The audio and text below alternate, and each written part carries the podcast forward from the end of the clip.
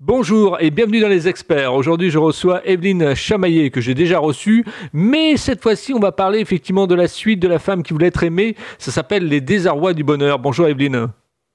Bonjour Philippe, merci de me recevoir à l'antenne.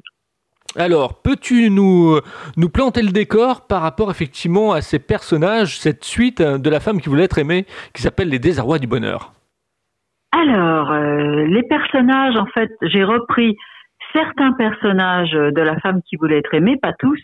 J'ai repris les, principaux euh, protagonistes, mais euh, cette histoire est une suite sans en être une autre. C'est-à-dire que c'est une, euh, une suite indépendante. C'est une histoire que tout le monde peut lire.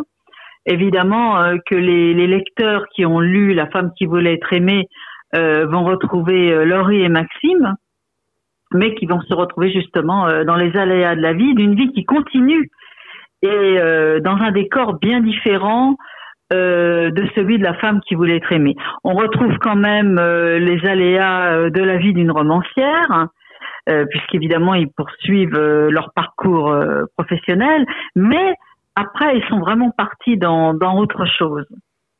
Alors ce qui est intéressant dans, dans cette suite, c'est qu'on a de nouveaux personnages qui arrivent. Oui, et c'est justement ce sont ces, ces, nouveaux personnages qui vont euh, bouleverser le, le, cours de l'histoire et qui vont et qui vont faire basculer un équilibre euh, qui avait été euh, durement acquis. Alors comment tu les as trouvés ces nouveaux personnages? Ils viennent d'où? Ah, tu sais, les, les personnages viennent tout seuls. Ils viennent quelquefois au moment où on s'y attend le moins. Euh, par exemple, il y a une scène euh, primordiale dans le livre, je pense que tu vas savoir à quoi je fais allusion. Euh, ça devait être un épisode, cette scène. Et puis en fait, c'est devenu pas le nœud de l'histoire, mais presque. Et tu as des personnages qui s'imposent. Et puis, euh, quand on est romancier, on s'inspire de tout euh, comme comme une éponge. On, a, on absorbe euh, les atmosphères, les ressentis, et tu peux avoir un flash à n'importe quel moment de la journée, à l'insu des personnes qui sont en face de toi, parce que tu as des muses involontaires. Donc, donc voilà, c'est c'est le fruit d'un imaginaire, c'est le fruit d'une situation imaginée, et puis après qui qui t'embarque parce qu'en fait, ce sont les personnages qui embarquent et pas l'inverse. Alors, comment la critique, c'est-à-dire tes lecteurs, ont réagi par rapport à cette suite? Ah ben écoute, euh, jusqu'ici les, ressentis sont excellents. Simplement maintenant, euh, on me demande une suite parce que comme la fin, euh, la fin est un petit peu, enfin, elle n'est pas affirmative. Donc, euh, une lectrice m'a écrit récemment sur les, réseaux, tu ne peux pas laisser euh, tes personnages comme ça, ça n'est pas possible, donc euh, il faut écrire une suite.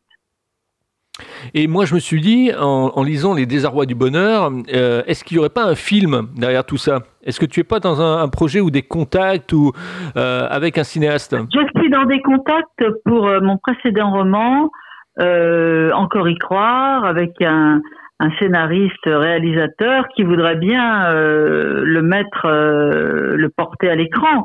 Mais bon euh, ça c'est quand même tu sais comme il est difficile de nos jours de porter un film à l'écran donc voilà on m'a souvent dit que j'avais une écriture cinématographique moi je réponds que j'ai l'écriture de la vie j'ai l'écriture J'écris sur les choses de la vie, sur le quotidien de personnages qui ne sont pas plus salauds que d'autres. Ils vivent, c'est tout. Ce sont des humains.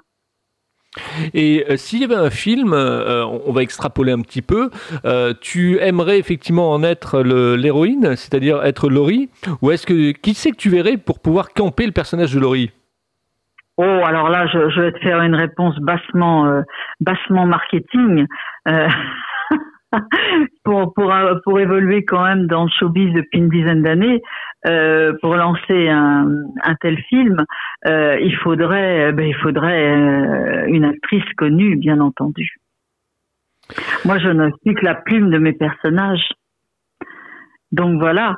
Euh, tu vois, par exemple, dans, dans le roman précédent que tu avais lu aussi, là, encore, euh, encore y croire, genre, mhm. je me serais volontiers glissé dans la peau de Toinette, qui était un personnage secondaire. Mais là, euh, j'aurais plutôt à cœur, si tu veux, si je, je vendais mes, des droits euh, cinématographiques, j'aurais à cœur surtout de ne pas être trahi. Et parce que bon, entre une adaptation à l'écran et une adaptation euh, et un, un, roman, il y a quand même, il y a quand même un grand, un grand écart. Et, et voilà. Mais enfin, bon, moi, je suis ouverte à tout, hein, de toute façon. Alors, comme tu es ouverte à tout, est-ce que tu penses que la femme qui, qui, voulait être aimée, et puis alors les désarrois du bonheur, la suite, pourrait être effectivement aussi traduite dans une autre langue? Oh bah oui, à partir de ça, tu vois, euh, tout dépend euh, du traducteur, parce que le travail d'un traducteur, c'est quand même quelque chose de phénoménal.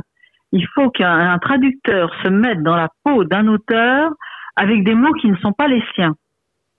Donc c'est un travail remarquable. Par exemple, euh, les, traducteurs qui ont, traduit euh, Hemingway ou bien d'autres, il fallait, il faut quelqu'un qui se mette dans la peau de l'auteur dans une autre langue.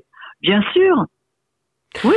Et alors j'aimerais qu'on parle aussi du marqueur, parce qu'il y a un marqueur qui te suit, c'est un personnage euh, ah. lui aussi, c'est Olivier Lejeune, parce qu'il te fait les préfaces.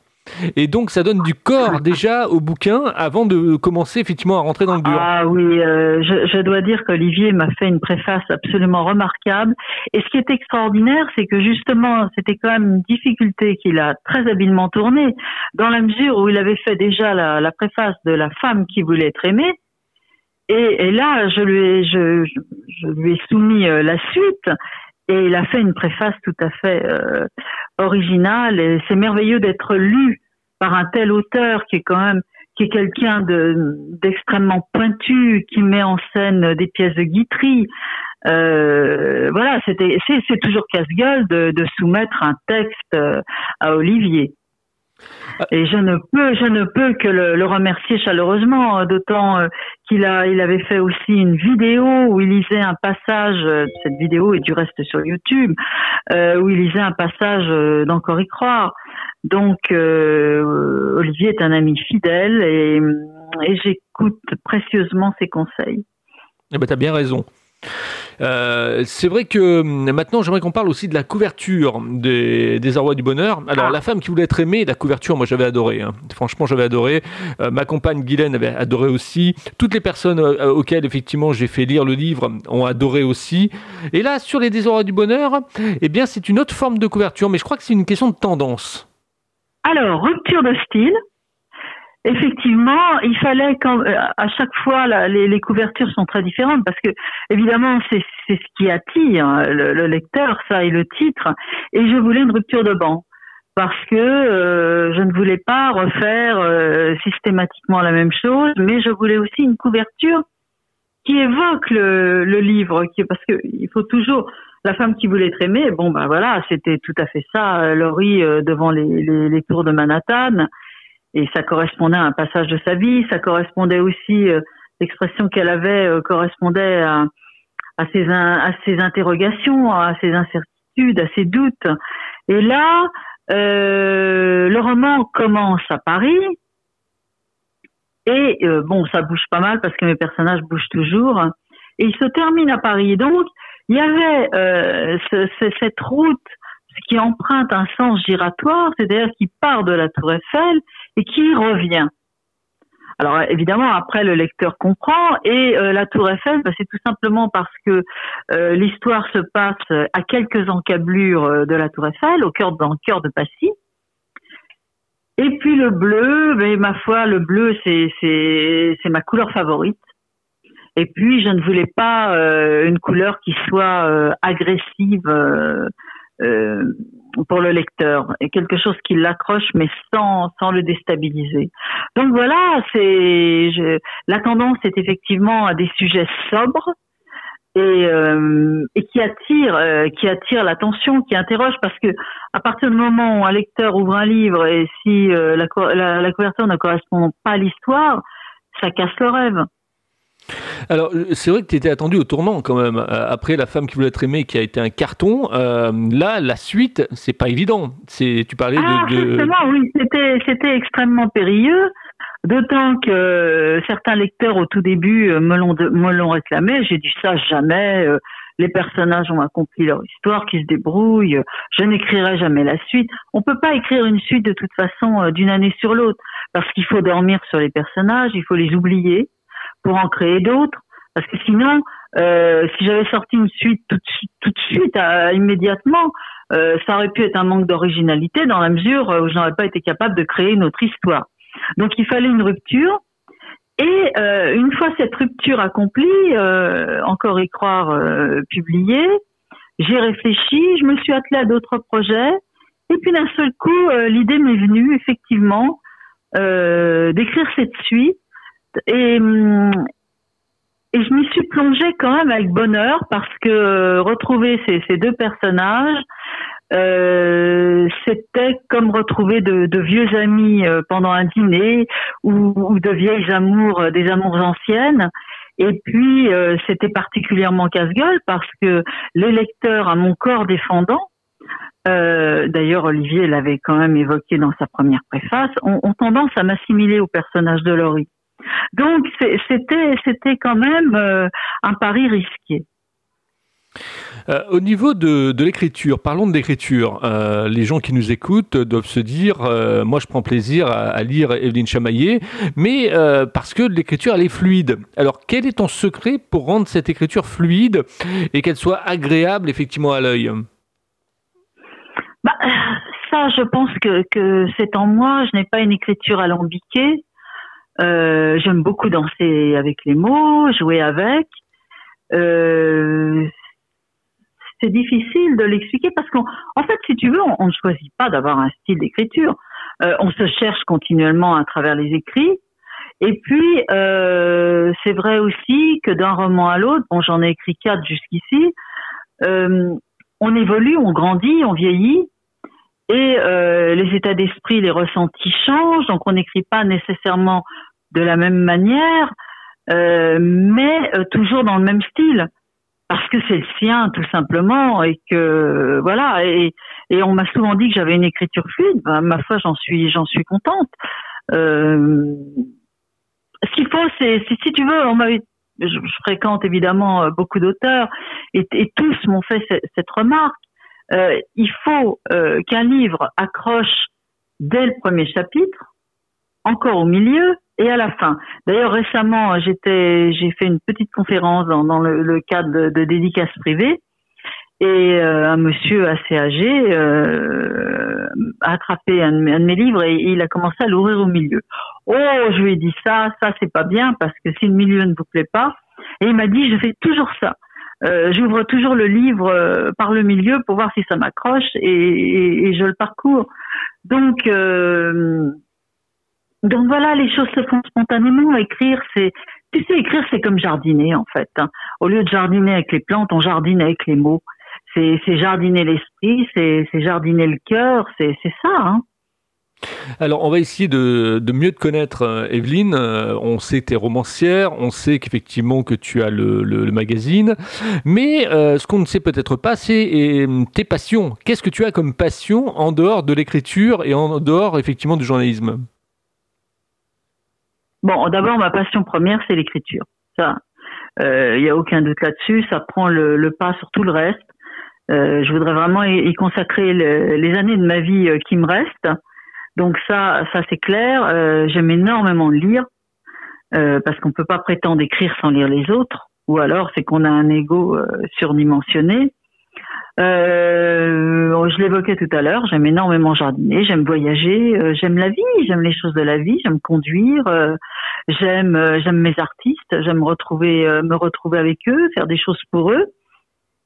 Voilà, tu sais quand on a quand on porte la passion, on porte la passion en tout. En fait, on fait les choses passionnément ou pas du tout. je crois que je fais un peu partie de de ce type de personnage. Je ne suis pas quelqu'un de tiède je peux être mesurée. Euh, d'ailleurs, Olivier Lejeune avait dit de moi, elle est aussi réservée dans la vie qu'impudique dans ses écrits. Ça m'avait beaucoup fait rire. C'était assez voilà, c'est difficile de se définir en fait. Moi, quand j'écris, si tu veux, quand j'écris un roman, j'écris pas sur moi, hein, j'écris sur les personnages.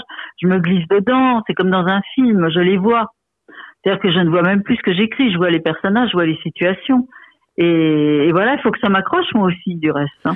Alors les gens doivent se dire. Si un passage m'ennuie, je le, je le jette, je le supprime. Les gens doivent se dire également, mais euh, pourquoi euh, on ne trouve pas, par exemple, quand on est non-voyant ou quand on a un handicap, pourquoi on ne trouve pas effectivement les livres d'Evelyne Chemaillé euh, en livre audio?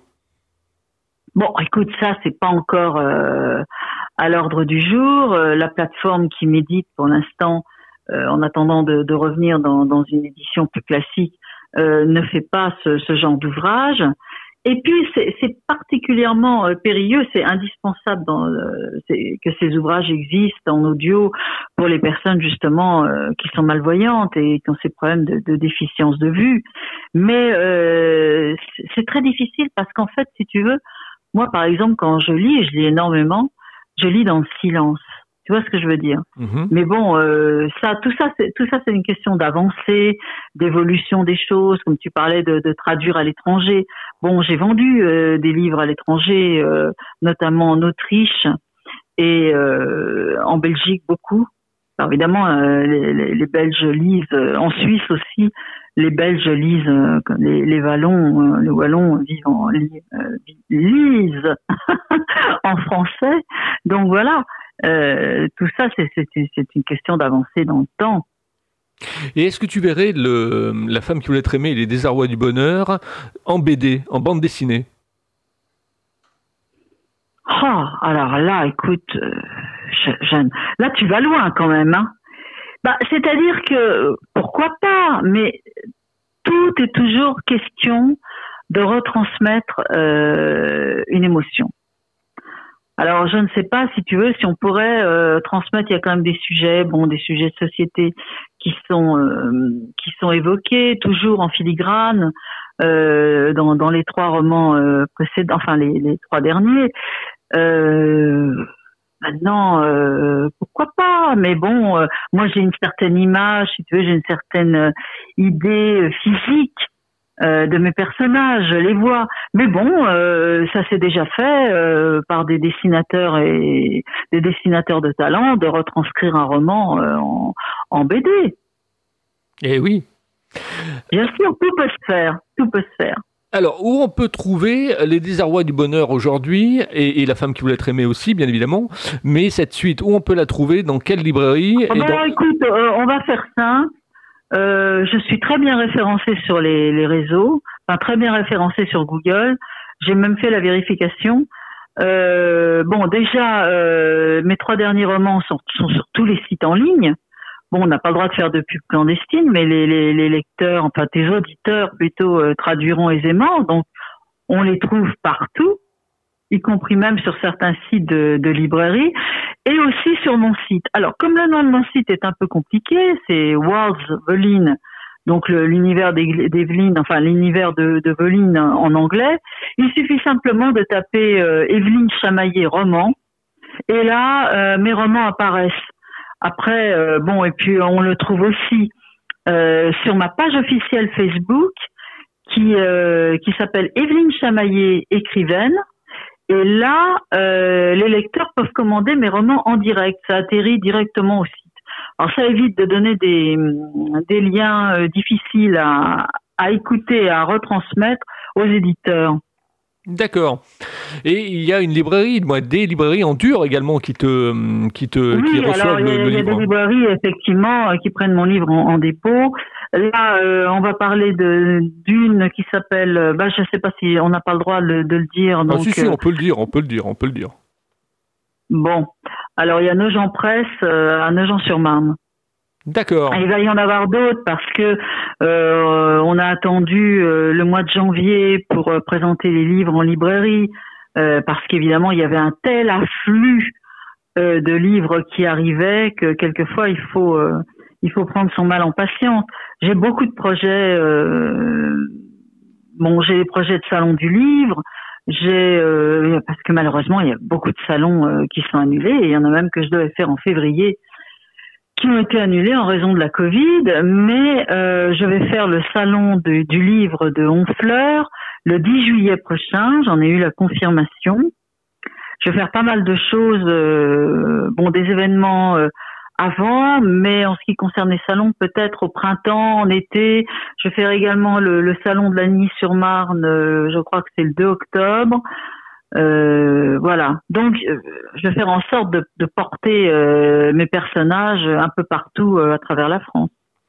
Alors pour conclure, dans des événements privés. D'accord. Pour conclure cette interview, effectivement, je vais te poser la question, euh, la question effectivement qui est devenue un marqueur là aussi dans les experts, hein, puisque tout le monde l'attend, et surtout les réponses.